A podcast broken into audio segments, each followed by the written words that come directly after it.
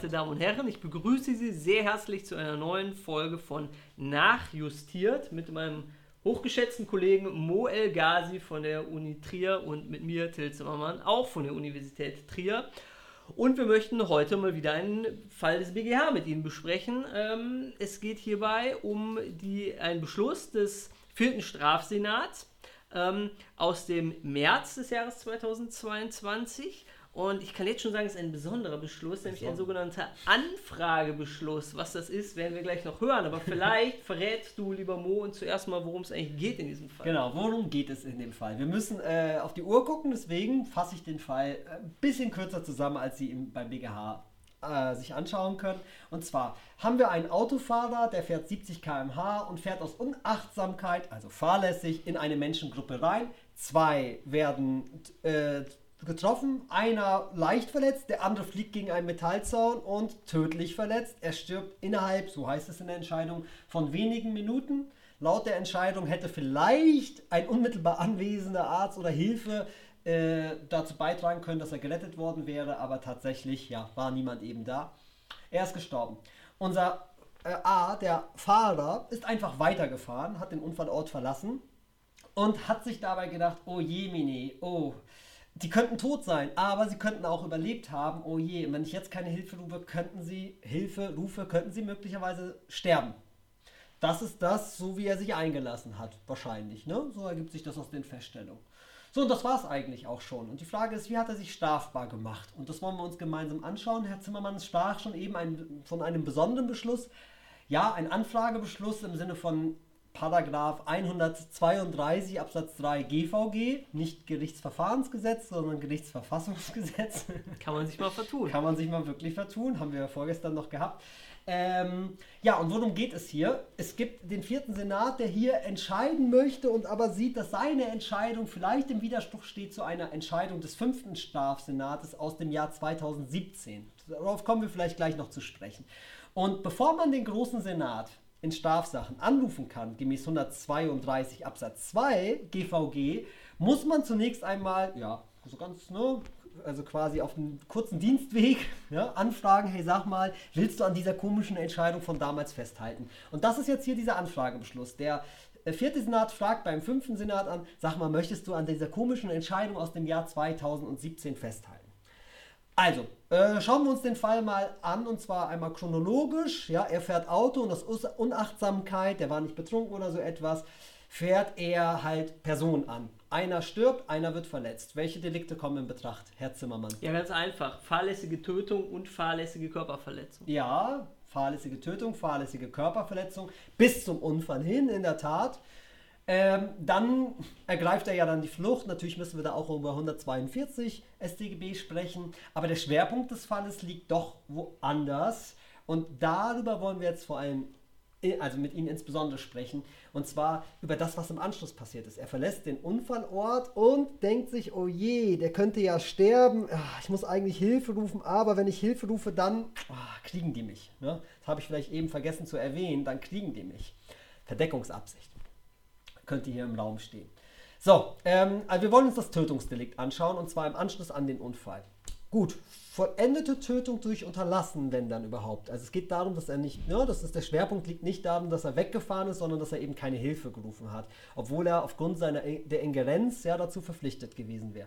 Vollendete Tötung, vielleicht sogar vollendeter Mord durch Unterlassen, hm? woran scheitert die? Ja, wir haben hier ein Problem mit der Quasi-Kausalität. Mhm. Denn wenn wir uns vorstellen, äh, was wäre passiert, wenn er sofort einen Arzt gerufen hätte, da sagt uns das Urteil, also ob das geholfen hätte, wahrscheinlich nicht. Also da hätte schon ein, wenn, selbst wenn ein Arzt sofort vor Ort gewesen wäre, hätte es vielleicht sein können, dass er hätte gerettet werden können. Ja. ja. So, äh, aber ähm, wir können jedenfalls nicht äh, sagen, mit an Sicherheit grenzender Wahrscheinlichkeit mhm. wäre hier äh, dass äh, die verstorbene Person gerettet worden. Und selbst wenn wir geringere Anforderungen an die Kausalität stellen beim Unterlassungsdelikt mit der sogenannten Risikoerhöhungslehre, die in der Literatur vertreten wird, die sagt, naja, jedenfalls muss man das äh, hier das äh, Versterbensrisiko schon beträchtlich erhöht haben durch das Unterlassen. Ja. Und ähm, Also ich glaube, bei dem Setting, das du gerade geschildert hast, kann man eigentlich nicht mal von einer signifikanten Risikoerhöhung Ja, das denke ich auch. Aber ganz wichtig, weil wir es für unseren Fall eben noch brauchen, zur Quasi-Kausalität. Sie kennen hoffentlich die Definition im Unterschied zu Till Zimmermann, ja.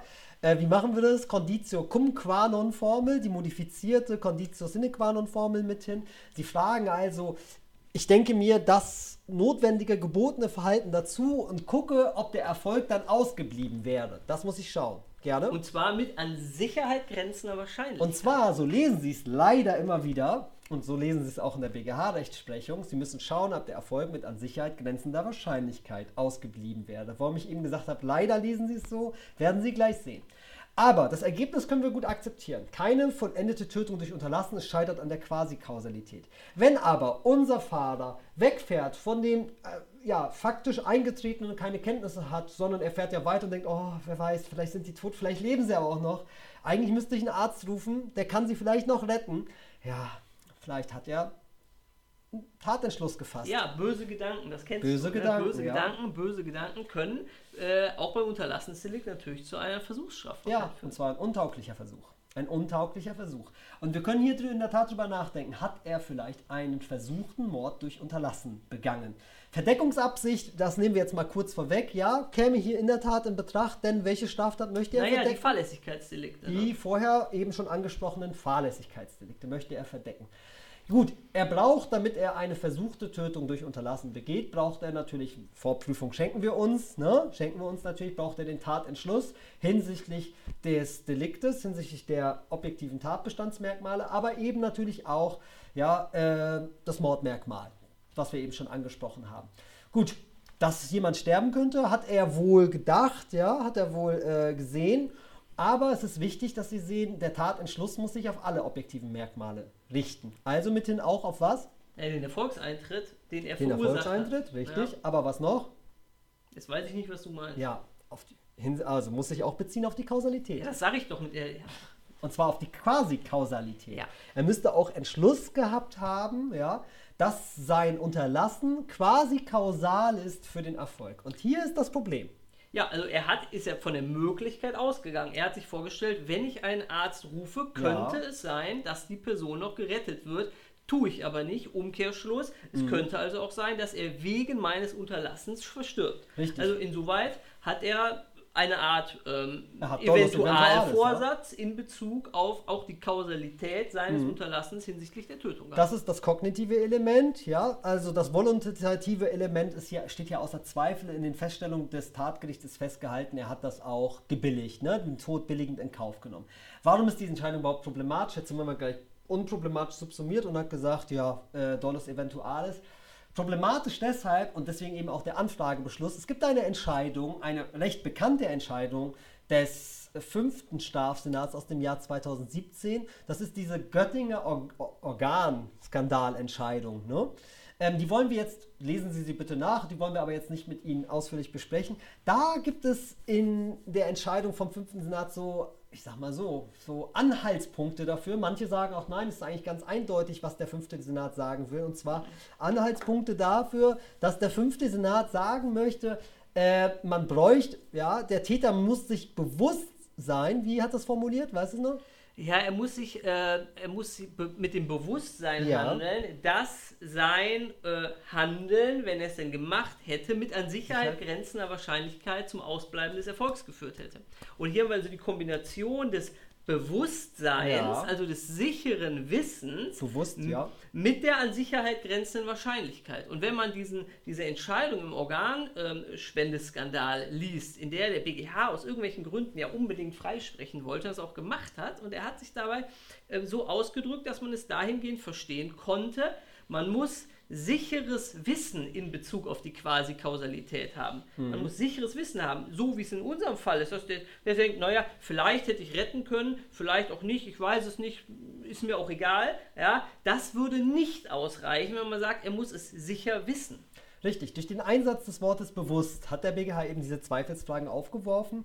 Und äh, tatsächlich hat sich jetzt dann hier der vierte Senat genötigt gesehen, weil er sagt, hm, wir haben hier nur einen bedingten Vorsatz. Nach der Entscheidung des fünften Senats könnte es so sein, dass es im Bereich des unechten Unterlassungsdeliktes äh, kein, ja, keine Strafbarkeit des nur bedingt vorsätzlichen Unterlassens gibt, so wie der BGH, der fünfte Senat es formuliert hat. Und deswegen fragt er fleißig an, ja, bist du einverstanden? Ich möchte nämlich entscheiden, na klar, kann man auch ein Unterlassungsdelikt, natürlich auch einen Versuch, mit bedingtem Vorsatz verwirklichen. Diese Entscheidung, ja, die ist jetzt nicht exklusiv. Es gab schon zuvor im Jahr 2020 und 2021 vom ersten und zweiten Senat auch Entscheidungen, die gesagt haben, die Entscheidung des fünften Senats aus dem Jahr 2017 ist falsch. Die haben aber nicht vorgelegt. Ne? Zu Recht oder zu Unrecht, das ist eine andere Frage. Der vierte Senat äh, kommt hier seiner Pflicht nach, legt vor und versucht zu begründen, warum diese Position des fünften Senats nicht so überzeugend ist. Vielleicht dazu noch zwei, drei Worte. Von mir oder was? Ja, von wem ja, sonst? Also man kann natürlich zum einen sagen, dass da einfach ein bisschen was durcheinander gerutscht ist, ja. ja. Dass, dass ihm äh, diese Formel bei, bei, der, ähm, bei der Kausalität und Unterlassen, dass mit an Sicherheit grenzender Wahrscheinlichkeit der Erfolg hätte ausbleiben müssen, um Kausalität herzustellen, das ist ja unstreitig. Dass er das irgendwie mit der, mit der Frage des, des Vorsatzes ähm, in unguter Weise kombiniert hat, dass er das vielleicht gar nicht sagen wollte. Aber ich habe damals diese Entscheidung zum Organskandal, Spendeskandal auch so merkwürdig verstanden ja. und habe das auch, wie viele auch im Schrifttum, für falsch gehalten. Ist Denn ich meine, was wäre die Konsequenz? Ein Arzt kommt zum Unfallort, denkt sich, na, ich könnte jetzt versuchen, den Patienten hier zu retten, ich könnte es auch lassen, dann wird mein Hemd nicht schmutzig, also gehe ich gleich wieder nach Hause, weil vielleicht hat es keinen Erfolg. Dann wäre nach dieser nach dieser alten Rechtsprechung des fünften Senats wäre der Arzt ja nicht mal wegen versuchter Tötung zu bestrafen ja. und das kann im Ergebnis nicht sein. Das, das kann im Ergebnis deshalb auch nicht sein, weil das Strafgesetzbuch keine Anhaltspunkte enthält, dass beim Unterlassungsdelikt erhöhte Vorsatzanforderungen gelten. Das, glaube ich, ist vielleicht das beste Argument und es spricht einiges dafür, dass der BGH hier materielle Fragen mit durcheinander bringt mit prozessualen Beweiswürdigungsfragen. Kurz mal auf den Punkt gebracht. Gut, ich glaube, äh, der fünfte Senat wird antworten, ja, lieber vierter Senat, du hast recht. Das ist missverständlich ausgedrückt. Gut, ähm, wie geht's weiter? Wir haben, glaube ich, kein Problem bei der Garantenstellung. Ja, diesbezüglich hat er auch Tatentschluss. Auch alle weiteren Merkmale sind unproblematisch, sodass wir wohl dann zum Ergebnis kommen. Der Tatentschluss ist verwirklicht. Wir brauchen unmittelbares Ansetzen. Er ist abgehauen vom Unfallort. Rechtswidrigkeit Schuld. Ja, kein auch Problem, kein Problem. Ja, kein Problem. Gut, und dann war es das wohl mit dem Schwerpunkt. Ne? Wie gesagt, 142 StGB kann man auch noch ansprechen, aber äh, Tötung durch Unterlassen, und zwar versuchte Tötung durch Unterlassen, geht auch durch, und zwar in der Tat hier sogar ein versuchter Mord durch Unterlassen. Lesen Sie die Entscheidung. Wir hoffen, äh, unsere Ausführungen haben Ihnen ein bisschen was gebracht. Bis bald hoffentlich.